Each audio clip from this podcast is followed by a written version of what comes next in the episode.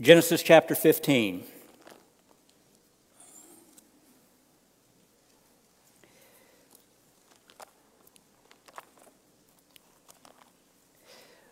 Let me read as you follow along.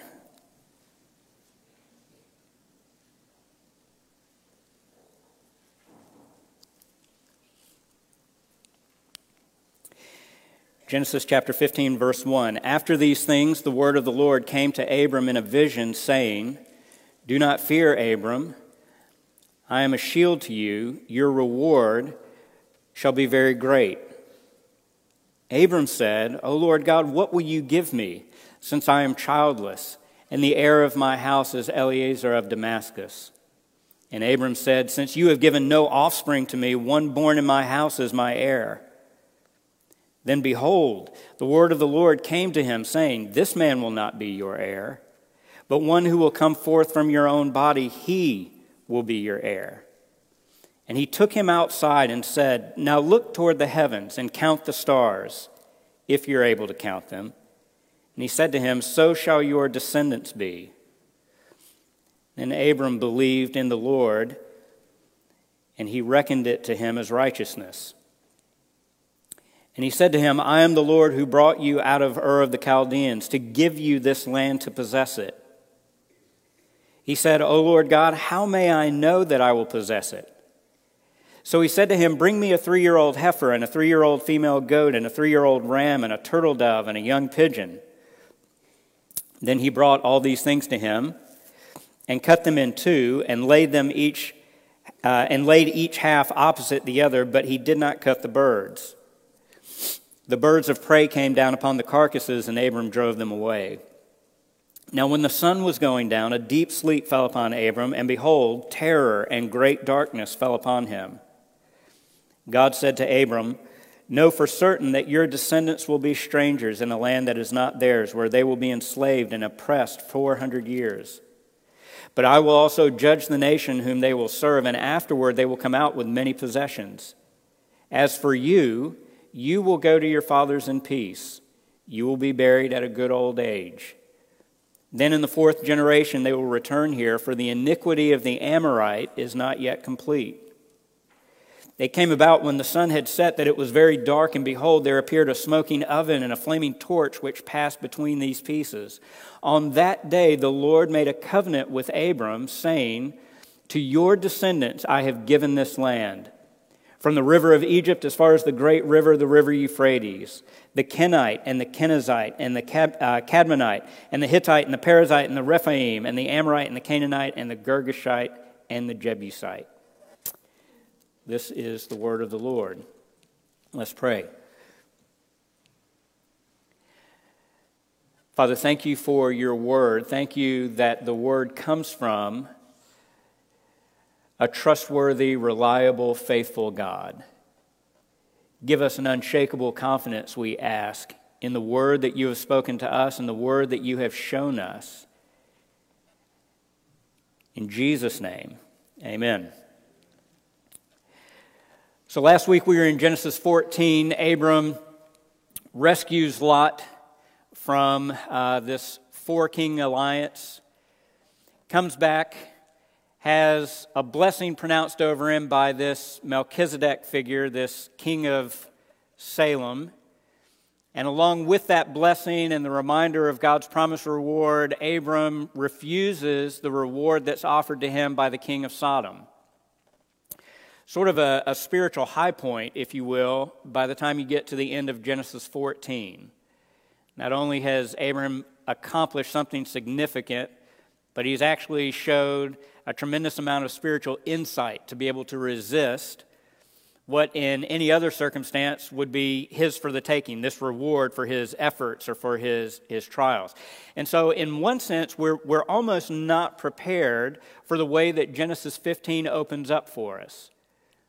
That is to say, that after Abram has this significant little military victory, after he has received this. Um, this heightened blessing pronounced on him by Melchizedek after he has resisted the tempting offer of the king of Sodom, we open up on chapter 15. After these things, the word of the Lord came to Abram in a vision, saying, Do not fear, Abram. I am a shield to you. Your reward will be very great. what what does he tell Abram, Don't fear? What, what, is, what is he worried about? After everything that happened in chapter 14, what would he have to be uptight about?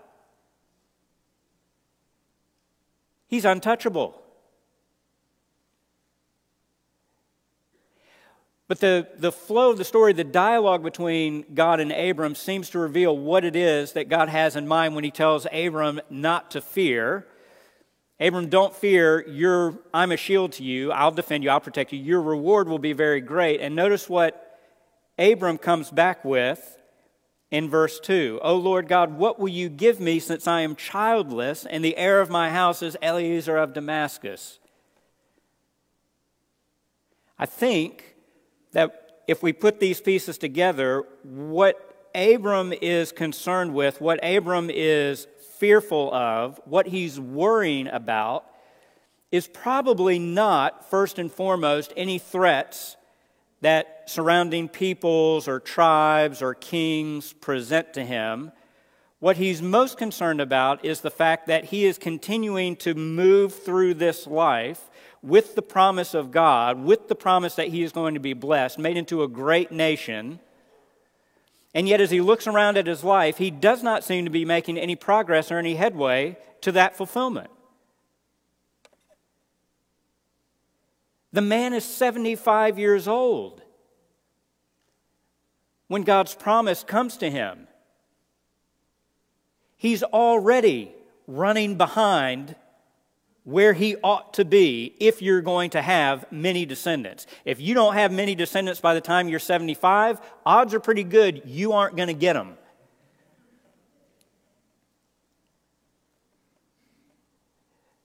At 75, he obeys. He goes to this land, sight unseen.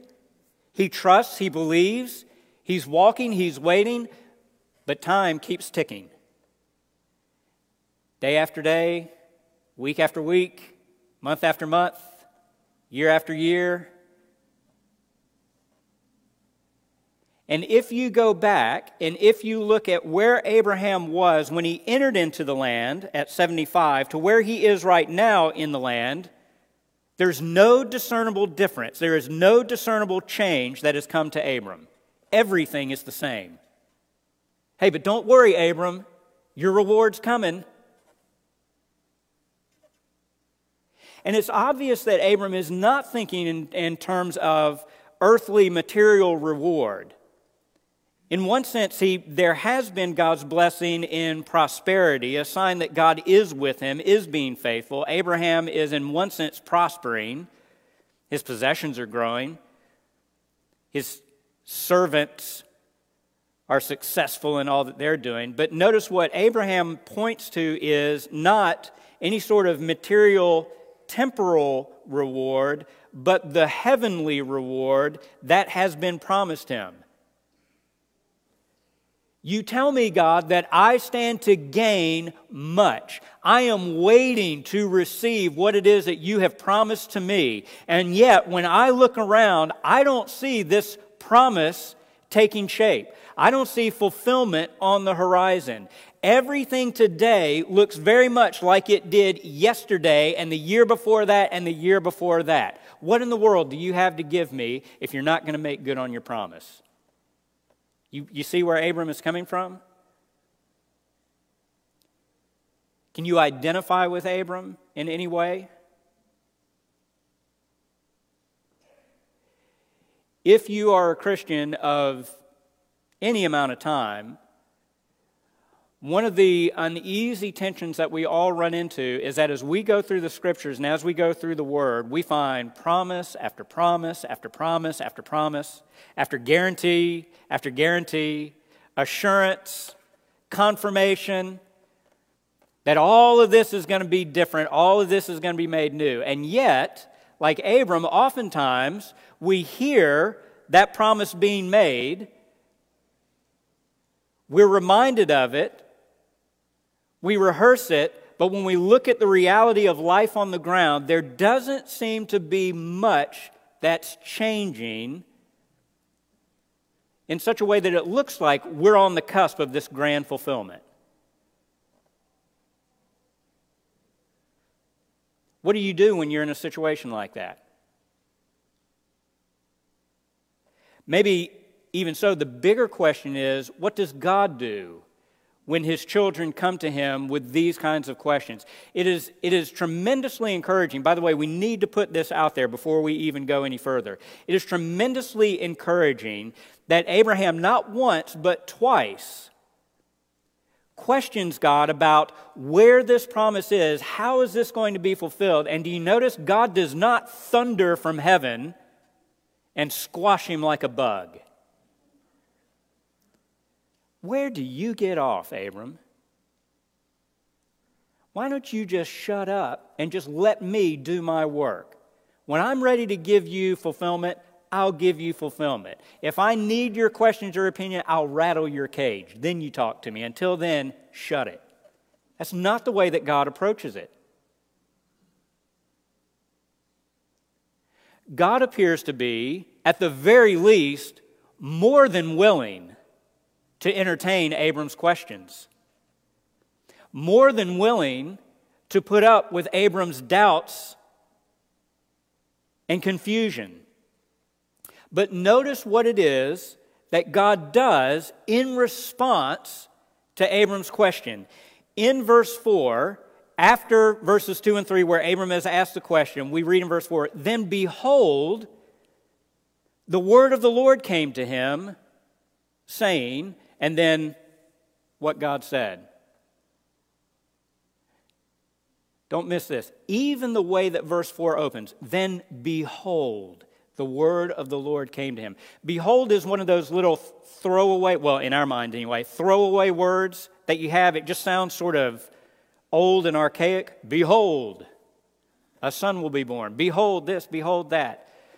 Right? It's, it's, it's, it's an interjection, so to speak, that if, uh, if we were to make it a little bit more, if we were to try to update it, we might say something like, Look, listen, see.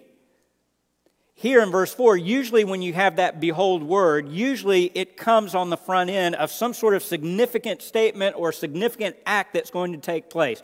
Notice that here, the significant dramatic act that takes place is behold, the word of the Lord came to Abram. Right. That's usually what the response is. Okay?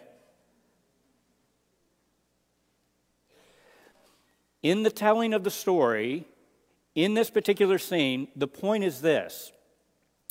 When Abram has doubts about what God has said, what God has promised, when Abram is confused, when Abram wants more insight and more direction, what does God do to convince or reassure Abram that his promise is trustworthy. He talks to him. He speaks to him. Do you see the way that this works? In one sense, it almost it, you could almost approach this as it being cruel. The question that Abraham has is whether or not the word that God has spoken to him is going to be fulfilled. What does God give Abram in response? Another word.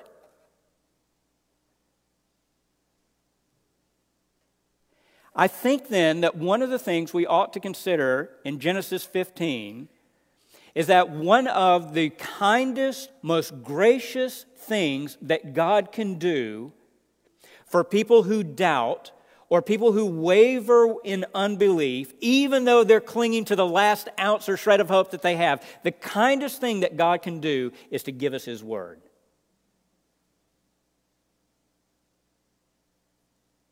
The kindest thing that God can do when I am frantic is to say, Listen to what I have said. Look at what I have declared. Behold, the word of the Lord came to Jonathan Merritt. Behold, the word of the Lord comes to you. to assure you and convince you of the certainty of God's promises, which means that one of the things that you need to do, one of the things that I need to do when I wrestle with doubt and uncertainty is not to go try to find someone or something else to bolster or boost my confidence. Rather, I have to take myself back to the Word of God and say, I'm going to beat this into my heart and mind until the Word of God thoroughly convinces me that this is true and God is trustworthy.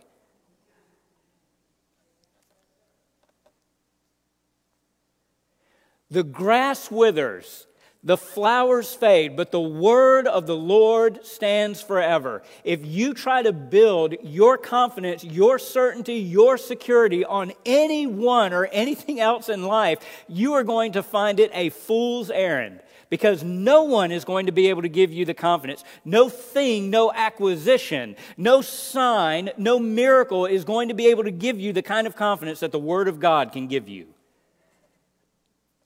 If you don't think this is true, just look in the pages of Scripture at how many people got miraculous signs. Did that cure them of doubt and unbelief?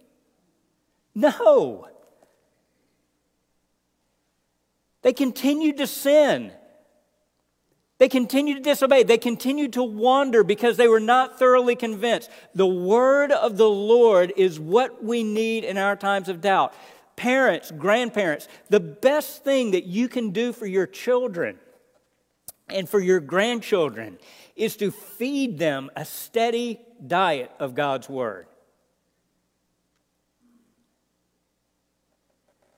There's so much junk and garbage out in the world today that passes as so called knowledge and wisdom that won't amount to anything.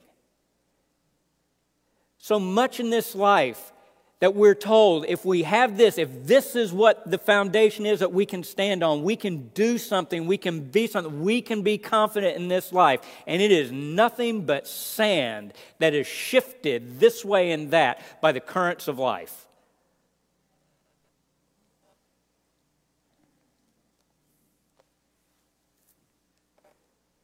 He speaks to Abram to settle his mind. God speaks to you and He speaks to me in His Word to settle our minds, to convince us, to make us certain of His promise. It's God's Word that convinces us of the promises. There is no other way to do it. It is the Spirit of God working in our hearts and minds to convince us of the truthfulness of God's Word. Just like here with Abram, Abram's doubt and his confusion and his fearfulness and anxiety is going to be cured by another encounter with the Word of God. It's the Word that convinces us, it's the Word that convicts us, it's the Word that secures us. But the second thing that happens here is that as Abram encounters God's word again, as God gives him more insight and understanding, we have this quintessential response by Abram recorded for us in verse 6. After he takes Abram outside and says, Look to the heavens, look at the stars. If you can count the stars, that's how many descendants you'll have. We're told in verse 6 that Abram believed in the Lord and it was credited or reckoned to him as righteousness. We have just spent the first part of this time hammering away the importance of the Word of God. Notice in verse 6, though, where Abram's faith is directed. Then Abram believed what? A doctrine? A formula? A verse? Well, yes, that's true. But ultimately, who did Abraham believe? God.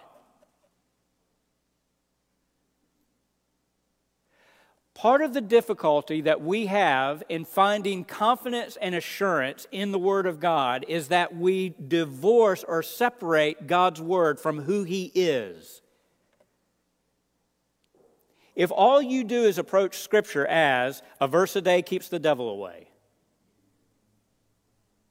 or I've got this big dilemma at work, where am I going to find answers as to what I'm going to do? Or me and the wife are having issues again. Let me go to the code book and figure out what I'm supposed to do now. Right? But there's no way or no sense in which the scriptures point you back to the one who spoke them you're falling short. Abram doesn't need to be assured of some catchphrase, of some pithy little statement. Abram needs to be reassured that God can be trusted. And that's why God gives us His Word. Not so that we have a text that we can study, not so that we can put on religious, philosophical airs, but so that we can know Him. Hold your place here and go to Romans chapter 4. Look at what Paul does.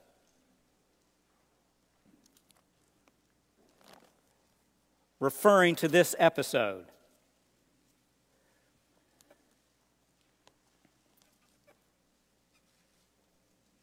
Romans chapter 4, start at verse 17.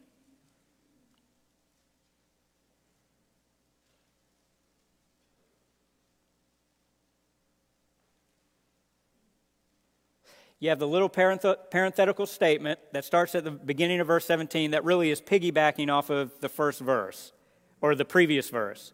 So start with me in verse 17 where it says, In the presence of him whom he believed. So it's sort of maybe midway or a third of the way through the verse. I'm going to pick up there in verse 17. In the presence of him whom he believed, even God, who gives life to the dead and calls into being that which does not exist. In hope against hope, he believed, so that he might become a father of many nations, according to that which had been spoken, so shall your descendants be. Without becoming weak in faith, he contemplated his own body, now as good as dead, since he was about a hundred years old, and the deadness of Sarah's womb. Yet, with respect to the promise of God, he did not waver in unbelief, but grew strong in faith, giving glory to God and being fully assured that what God had promised, he was able also to perform. Therefore, it was credited to him as righteousness. Do you hear what's being said there? The word that Abram receives is ultimately a word that is to draw him back to God. God says, Abram, I am going to give you a descendant from your own body. You are not going to have to hand over your estate to your administrator. I'm going to give you an heir. Abram, step outside with me. Look at the stars. Where did these stars come from, Abram?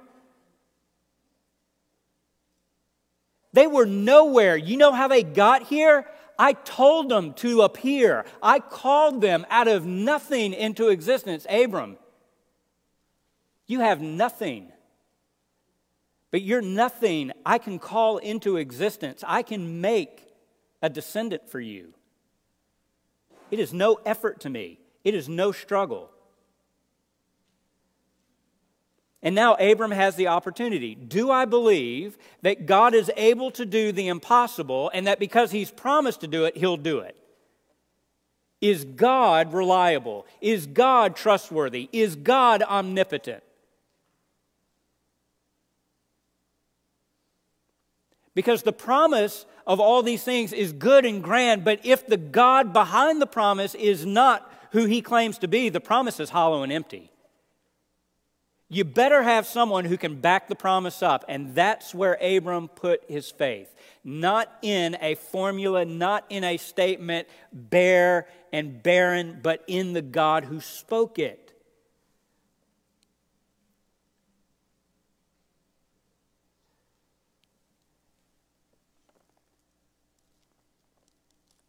Our struggles in the Christian life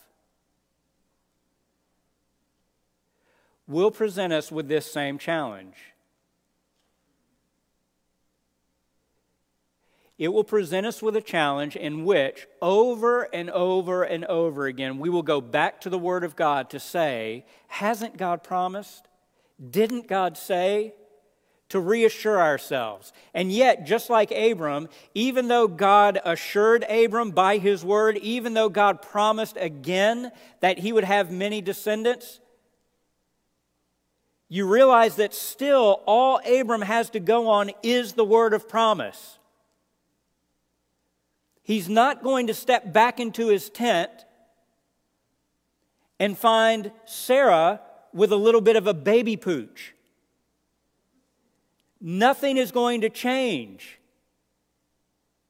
What Abram still has to do, he still has to take, okay, yes, this is one more word from the Lord. I'm going to take it and I'm going to cling to it. But all of these promises that I'm clinging to ultimately don't mean anything if God cannot be trusted, if God cannot do what he said he will do. You have to bring it back to putting your trust in God. When God says that he is able to give you life, when he says that he is able to give you victory over sin, that you don't have to be a slave to your lust, that you don't have to succumb to temptation. That is a tremendous promise. But if God does not have the power to make good on that promise, it means little to nothing.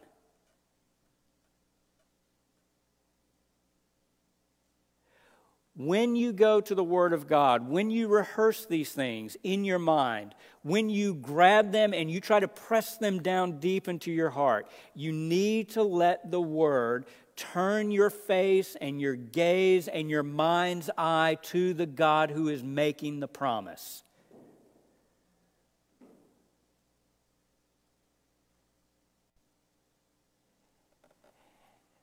And it's by believing God, it's by believing that God can do what He has said He will do, that God says, if you are willing to just, just simply do that, just to trust me, that's all I want, that's all I'm looking for. Your faith is what counts. You just trust me, that's all I'm asking you to do.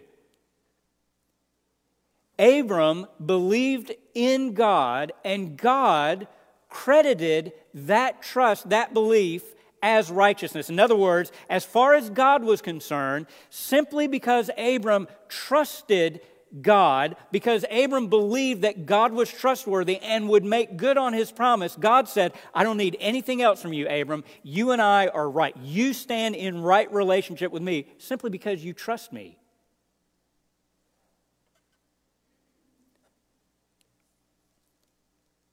Abraham is not going to stand in right relationship to God because he is going to be God's co worker with him to help him make good on the promise. The verse does not say Abram committed himself to work, therefore he was declared righteous. It does not say that Abraham was a new man. Therefore, he was declared righteous. It does not say that Abraham committed himself to making this change and that change. Therefore, it was committed or it was declared that he was righteous. It is simply that Abram trusted, believed what God had said, believed that God would do it, and that's what counted as his right standing. Let me, let me fast forward a little bit to the application that Paul wants to make to us when it comes to justification by faith.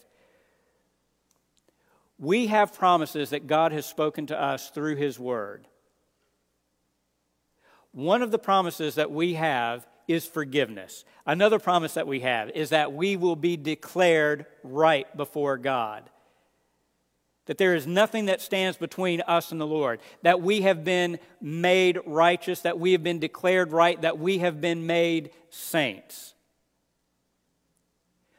When you read those promises, when those promises are given to you, do you ever look and examine your life and say, What I see right now does not look anything like what I'm reading in Scripture? Some of you are shaking your head. All of you should be shaking your head.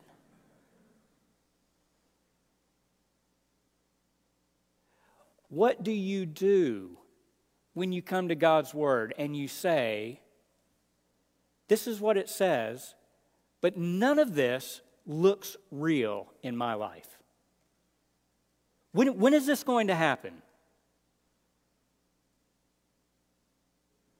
And I think what the Lord would say, would have us understand is Merritt, your concern is not how, your concern is not when, your concern is not necessarily even why. Your concern is do you believe that I am able to do this for you?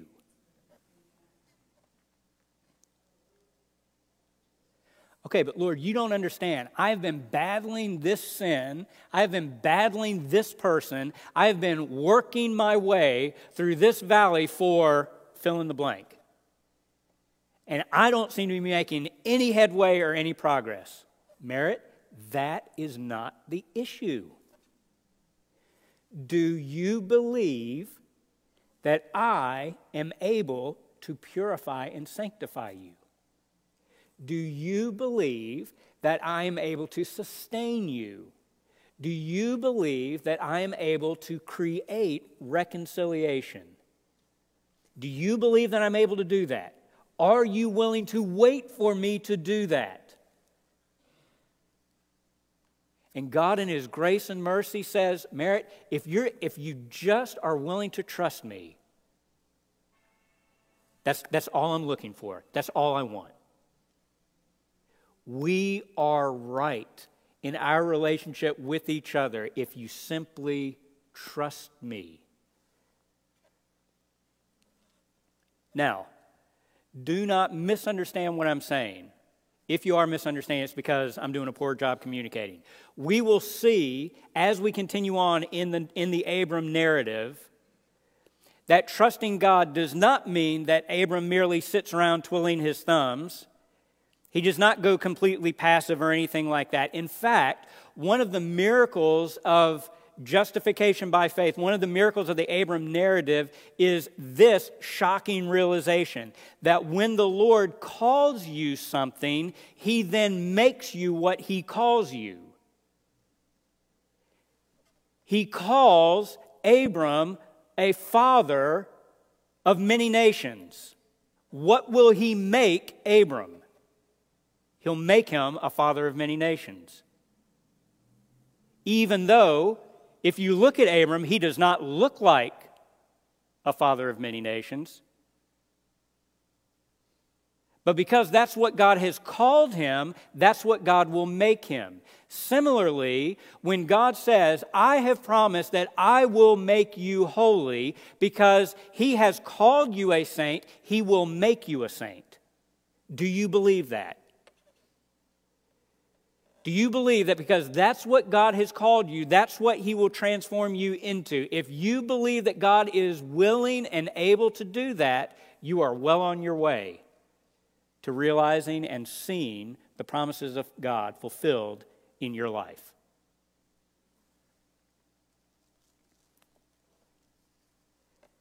So it's God's word that convinces, it's our faith that counts, Third point, and the last thing that we want to touch on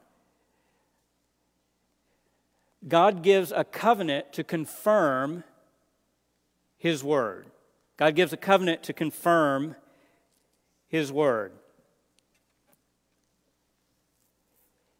Again, it's a bit odd, it's a bit awkward that we have this dramatic statement in verse 6 Abraham believed in God and it was credited to him as righteousness. God says in verse 7 I'm the Lord who brought you out of Ur of the Chaldeans to give you this land to possess it. Verse 8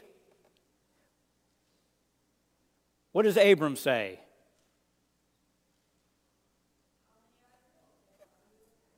Yeah, how do I know that this is going to happen? Wait, wait, wait, wait a minute. Abram, verse 6. You believed in the Lord, and it was credited to you as righteousness. God was pleased with that. Why are you still asking questions? Two verses later, why don't you just say, Yes, Lord, that's going to happen? By the way, little word of encouragement here. you, you understand that part of what's going on, Abram is not, the issue is not that Abram doubts God's reliability. Verse 6, he believes, he trusts the Lord. It's not that he doesn't think that the promise is not going to be fulfilled, it's just that he doesn't know how it's going to be filled. How am I going to know that this is good and certain? In other words, this is Abram exercising a faith that is still seeking understanding. Faith seeking understanding. Do not mix those two up. Don't, don't flip them. Don't say, I need understanding so that I can have faith. It won't work.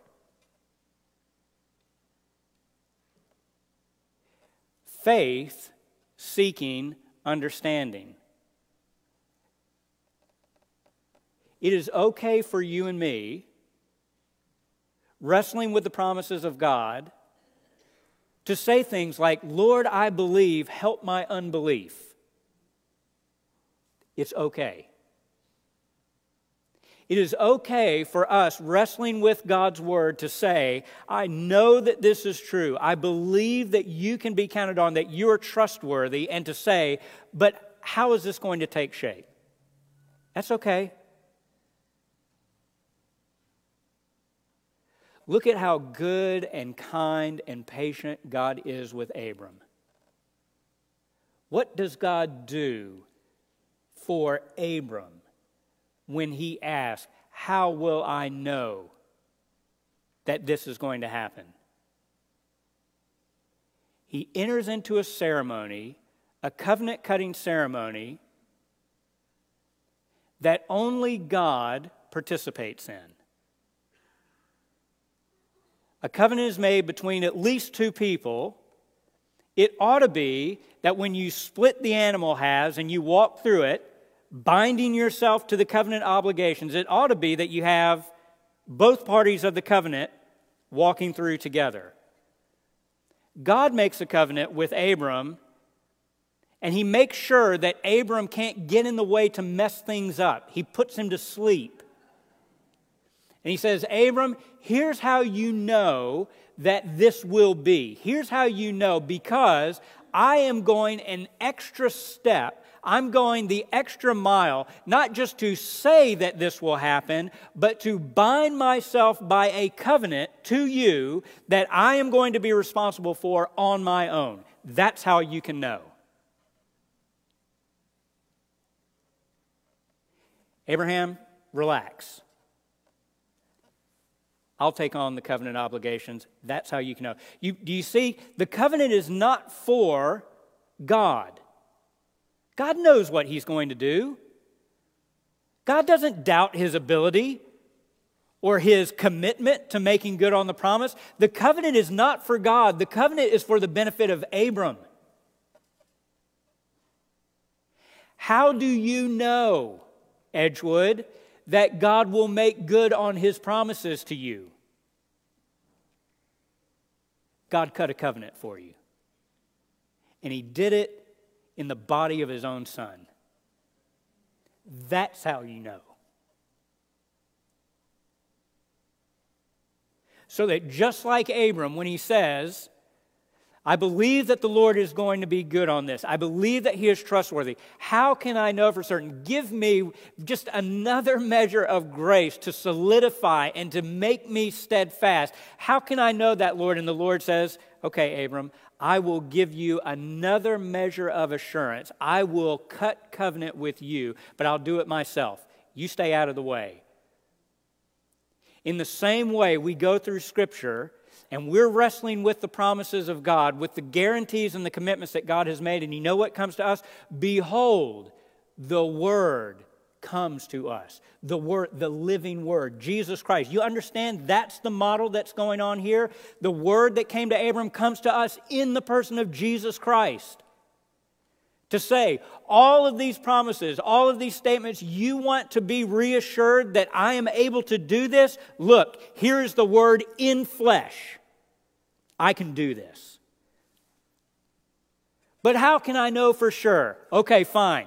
Move out of the way. Let me cut covenant with you so that when you look at this covenant act, you can know for certain that all of this is coming your way. And he kills his own son in order to show the certainty of his promises to us. Is God going to go back on the death of his son? The Son came to cut covenant with us, to give us security. Is the Father going to make his Son out to be a liar? Is the Father going to waste that covenant cutting sacrifice on a whim? All you have to do is look to the cross.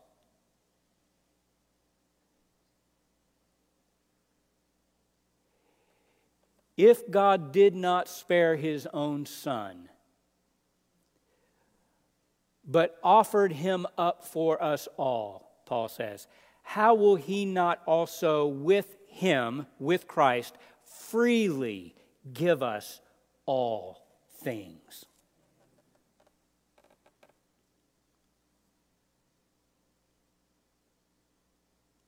This is the life of faith. This is what you're going to live when you wake up tomorrow morning and you go to the workplace or you go to the classroom or you wrestle with the kids or you have to change a flat tire. You're wrestling with the fact that the world around you does not look to be changed in any certain way, and yet God has said. You're wrestling with the fact that so often you don't seem to be changed, and yet God has said. And because God has said, we will believe in God, and He will count that as righteousness for us. And when we are tempted to waver or to doubt, we will look at the death of His Son on the cross and say,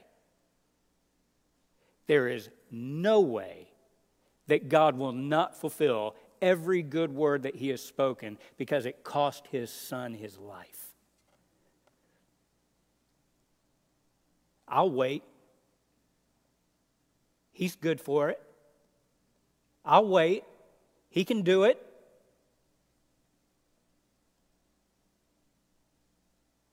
And then I'm going to plod along. Plod plod. I want to sprint. I want the mountaintop. But more than likely, I'm going to plod. God help me be faithful. Plodding. Let's pray.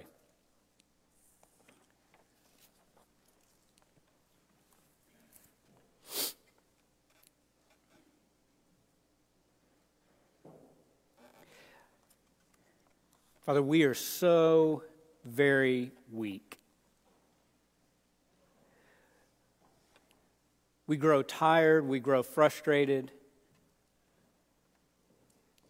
In our physical, emotional, and even spiritual fatigue, we are tempted to doubt your love for us. We are tempted to doubt the surety of your word and your promises to us. Father, thank you that by your Holy Spirit you continue to renew our hearts and minds so that every day, even in the weakness of our flesh, we can have our hope restored for the blessings that are to come.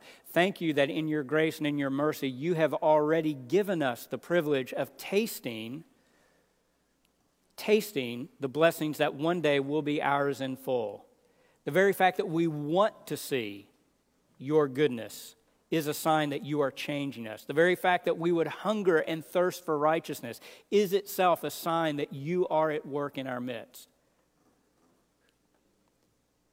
Father, if we were to ever doubt, when we come into those times of weakness, would you quickly turn our eyes to the work of Christ on our behalf and see again with fresh perspective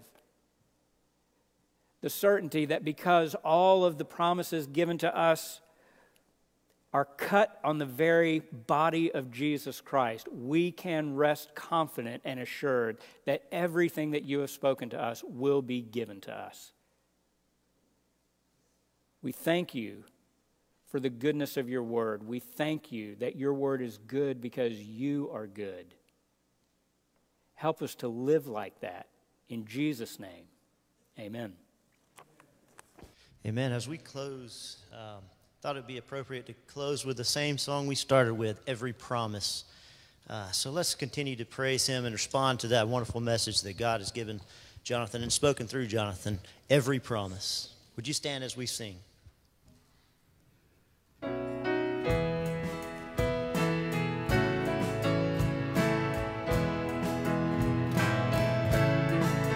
From the breaking of the dawn to the setting of the sun, I will stand on every promise of your word.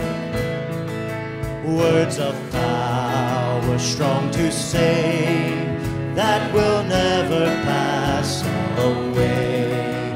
I will stand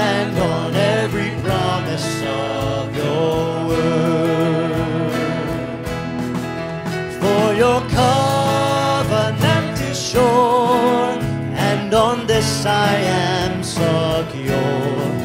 I can stand on every promise of your word. When I stumble, when I stumble, condemnation pressing in. I will stand on every promise of your word. You are faithful to forgive, that in freedom I might live. So I stand on every promise of your word guilt to innocence restored. You remember sins no more. So I'll stand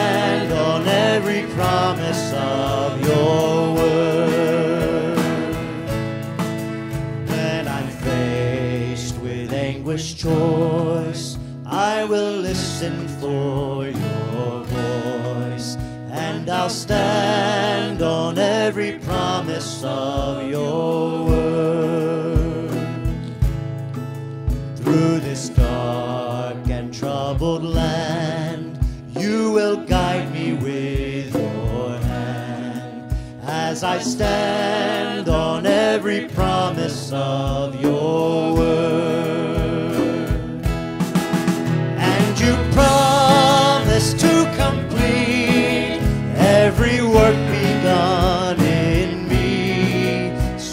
I'll stand on every promise of your. Let's sing about that hope, amen.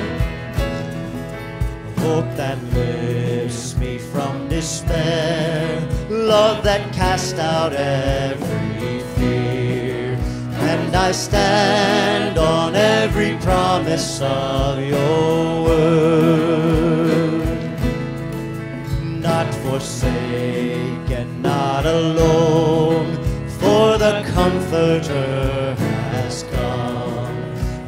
I stand on every promise of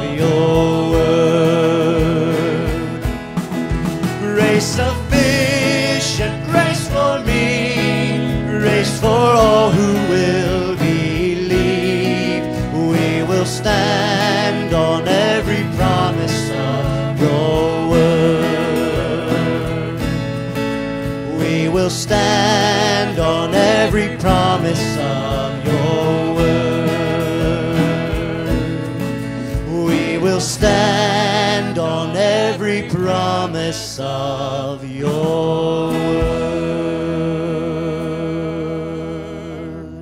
Amen. I just wanted to make it clear. I think you were all applauding and may not have heard Alan. I just want to be sure that everybody heard the fact that the affirmation for Jonathan was at 92%. So just there was a tremendous response from almost everybody. So just wanted to let you know that and uh, just be sure people were asking me specifics and just wanted to let the body know it was 92%. Thank you.